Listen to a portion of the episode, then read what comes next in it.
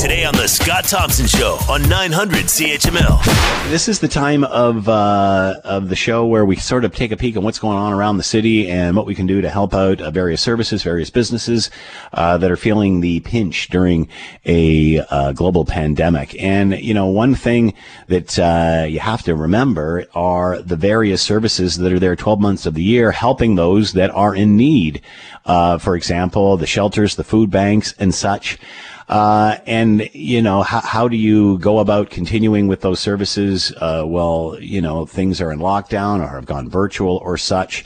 And, um, you know, many people, organizations, charities have had to somehow realign and, uh, and make it work in a, uh, in the middle of a global pandemic. Uh, the Ancaster Food Drive, no different. They've gone virtual. Uh, the drive began February 28th, runs until March 6th. To talk more about all of this, let's bring in uh, Jim Lopresti with the Ancaster Food Drive and is with us now. Jim, thanks for the time. I hope you're doing well. Thank you, Scott, and uh, you know, really appreciate this opportunity. You know, we've certainly talked about how this global pandemic has affected various industries, businesses, and, and such, but talk about those uh, that are there to cater to those who are in need, like a food bank or shelter. How has it affected those industries? Well, I think the um, the thing is is that it's really you talk about the definition of essential workers. I mean, the services that they provide to uh, the people throughout Hamilton through this pandemic have been just uh, their needs have gone skyrocketed, as you can appreciate. And so the even the the intricacies about trying to deliver the food service and everything else has been has been a real challenge. For the Ancaster Community Food Drive, this is our 29th year, and we've been doing this where we have amassed a small army every year to go door to door. And uh, this year, as, as a result of the pandemic, we knew that we just couldn't do that. So we've had to pivot you know, and uh, we know the need is there. So as a committee, we said, okay, now how can we do this without going and knocking door to door, uh, but still trying to, in fact, tap into the generous spirit of the people of this great city, and uh, for them to make a donation and to help us help those uh, in the food bank and community service agencies. Uh, you know, again, it's uh, with the CHML Children's Fund and the Tree of Hope campaign. Uh, same thing we were uh, dealing with over the Christmas uh, holiday. That you know, you, it's just you have to do things differently in in order to raise uh, enough funds. obviously, it's more difficult to to raise food or funds, yet the need is greater. You're absolutely right. Um, the challenges uh, for the staff and providing the services has just been, yeah, it is remarkable. But y- you know what? It is through these challenging times that um, we rise up as a community.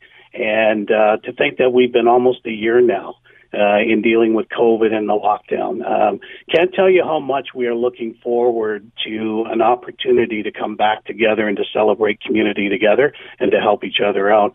But for the time being, we're we're going to make this work, and we're there to help the uh, to help all these agencies out, and we're counting on everybody in Hamilton and beyond to uh, to get us there. So, explain how this is going to work. How do you do this virtually? Okay, so we have our uh, website, and we're trying to drive everybody to the website. It is www.ancasterfooddrive.ca. And on our website, we have the links to all of the agencies, including Hamilton Food Share, who have been wonderful, where we're going to invite people to go and we can directly link them up to the donor pages and uh, where we are asking people to be as generous as possible. All of the donations will, in fact, go to uh, to these agencies and help them support the services that they are providing in purchasing food that, in fact, can then be distributed to to those in need. So this is less about collecting the actual food, more about collecting the actual cash to purchase that food. That's correct. We're not able to go door to door. Uh, boy, we want to, and there are so many people that have reached out to us because this has become part of their annual sort of uh, uh, sort of program where they all we all come together as a as a as a community to go door to door and collecting. Last year, we had 102,000 pounds of food, Scott, hmm. that we collected through this drive. That's a huge amount of food we won't be able to actually collect and and uh, that food this year, but we are hoping to raise sixty thousand. It's just our kind of our target goal, but we're hoping every dollar that in fact can be pledged. We know that, say for instance, with Food Share, for every dollar that is donated, they have the ability through their bulk purchasing power and their relationships with um, wholesalers and different things to turn that into five dollars. So if we have a $60,000 goal and we can reach that goal, we can turn that, the agencies can turn that into about $500,000 worth wow. of purchasing power, which is remarkable. And many think because you can't donate the actual product of food, the cans, the peanut butter, whatever it is, um, that this is not working. But actually, the cash goes farther for you than the food product simply for the reasons you've just said. Uh, you're able to buy in mass yeah. quantity and such. No, the the agencies, by virtue, and I know with Food Share and talking with Joanne Santucci, they have the ability and they do purchase in bulk. So they, they really can leverage it, Scott. You're absolutely right. When you and I go to the grocery store and we pick something up, uh, we pay retail and then we yeah. donate it. But they do have the ability to, in fact, uh, turn that into, um, you know, a multiple, uh, so they can really increase their purchasing power, which is which is great all around. So how has it been going so far? This all started February 28th, runs until March 6th. Uh, what's the response been like to date? Well, we are so blessed, Scott. We have Fengate Community Foundation came forward as a signature donor, and they have pledged thirty-one thousand two hundred dollars. Wow! They just donated just you know because they have their roots in in Hamilton but they said hey we want to uh we want to do something that we know this goes back into the community so I made a couple of phone calls and as of um this morning we're at 45,300 and I haven't even been able to get the updates from hmm. each of the agencies regarding the online donations so you know what Scott we we got a uh, we're hitting it hard this week. We're promoting this, and uh, and we just know the generosity of the people in Hamilton. It, it really is remarkable. We are in this together, and uh, we're going to make a difference. So we're really hoping that that sixty thousand dollar goal. I think we're going to. I, think we're to eclipse it. And isn't that wonderful? Uh, it's amazing how something like this, which literally upsets the apple cart on, on so many different levels, bring people together for a cause like this. It really does. And I have always known and appreciated the generosity of the, the people in the Hamilton area. I mean, you look at whether it be United Way or anything else yeah. on a per capita basis. I think the people of Hamilton have always had an extremely generous mm-hmm. spirit. And I will tell you, the people in the community of Ancaster, um, I mean, we've come together and celebrated uh, this food drive now for almost three, three decades. And next year, we're hoping in March, we're all going to be able to come back and celebrate community with our 30th anniversary drive. And hopefully by then, we're going to be in a much better position where we can all come together, share the same space, and really work together to help each other out. Are you concerned? How does this compare to last year's levels? Are you concerned that you won't make where you were last year, or will you surpass that? Well, last year and what we've been able to do with this, uh, with our approach and going door to door, um, we've been for the last couple of a few years now, we've eclipsed a hundred thousand pound of food. Mm-hmm. But the thing is, is that this year, just not being able to go and collect food, if we can collect, say, 60,000, and in fact, that goes to the agencies who, in fact, can turn that into multiples of purchasing power for food for for people. They could actually turn this into about three hundred thousand, uh, you know, or five hundred thousand yeah. uh, dollars worth of purchasing power, which would very easily uh, meet that hundred thousand pounds. So, you know what? um, whatever people can give, um, we know the generous spirit. We'll make it work. Um, it's not ideal. It's not what we want to do, um, but we also know it needs to be done. And um, you know what? Uh, we have many blessings and things to be thankful for. And the generosity of the people of Hamilton um, is clearly one of them. So they won't let us down. The Ancaster Food Drive has gone virtual like so many things. The official food drive began February 28th, runs until March 6th. And all you have to do is go to the website, ancasterfooddrive.ca, ancasterfooddrive.ca, and uh, follow the details on how you can help them help uh, various food banks uh, in the Hamilton area. Jim Lopresti's been with us, Ancaster Food Drive. Jim, thanks so much for the time. Good luck with all of this. Thank you very much, Scott. Really appreciate it. You take care. You're listening to the Scott Thompson Show podcast on 900 CHML. Let's uh, touch on another business feeling the pinch during uh, COVID 19. That would be Theater Aquarius. Let's bring in Lorna Zaremba, Executive Director of Theater Aquarius, and is with us now. Lorna, thanks for the time. I hope you're doing well. Hi, Scott. I am. Thank you for having me on your show today. Oh, you're more than welcome. Obviously, uh, anything hospitality, performance related, uh, taking a hit during COVID 19. What, what's the season been like for you? When did you have to shut it down?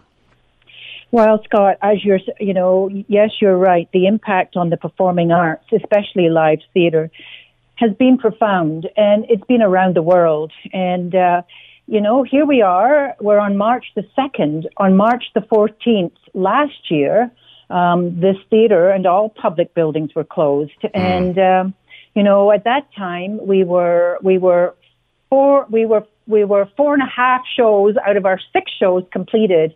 And so we uh, we had to close halfway through the second last show, the fifth show, and um, and then uh, we were to end the season with uh, Ring of Fire, the the Johnny Cash musical, mm-hmm. uh, and um, we've moved that to this summer. Um, and uh, um, but you know, um, uh, planning a season is uh, is we you know we plan a season months out and in yeah. the fall it really looked like a possibility that you know we could open with a spring mini season of three shows you know, with small casts and 50 people.